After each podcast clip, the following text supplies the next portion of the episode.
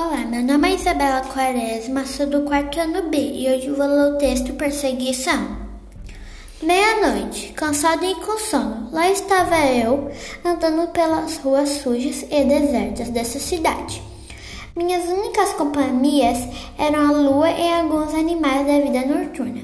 Enquanto havia um gato e um cão tentando encontrar alimentos, revirando latas de lixo em um outro ponto da rua.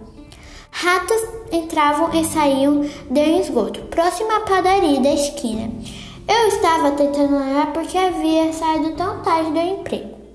Quando vi ou quando eu ouvi uns passos atrás de mim.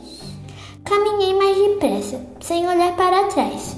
Comecei a tremer e a suar frio, coração acelerado, e aqueles passos não paravam de me perseguir. Virei depressa, não havia nada além de sombras. O medo aumentou. Ou eu estava enlouquecendo, ou estava sendo seguido por algum sobrenatural. Corri desesperadamente. Parei na primeira esquina, ofegante. Olhei novamente nada.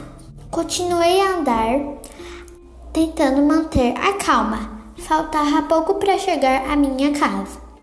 Já mais tranquilo, parei finalmente em frente à minha porta. Peguei a maçaneta, ainda um pouco trêmulo devido ao susto e à corrida. Quando a girei, a porta não abriu. Provavelmente meus pais já estavam dormindo. Procurei minhas chaves em todos os bolsos que tinha. Não encontrei. Os passos recomeçaram. Os, o medo voltou em dobro. Estava meio tonto, não conseguia manter-me de pé. O mundo girava vertiginosamente. Tentei gritar, mas a voz não veio. Aquele som se aproximava cada vez mais.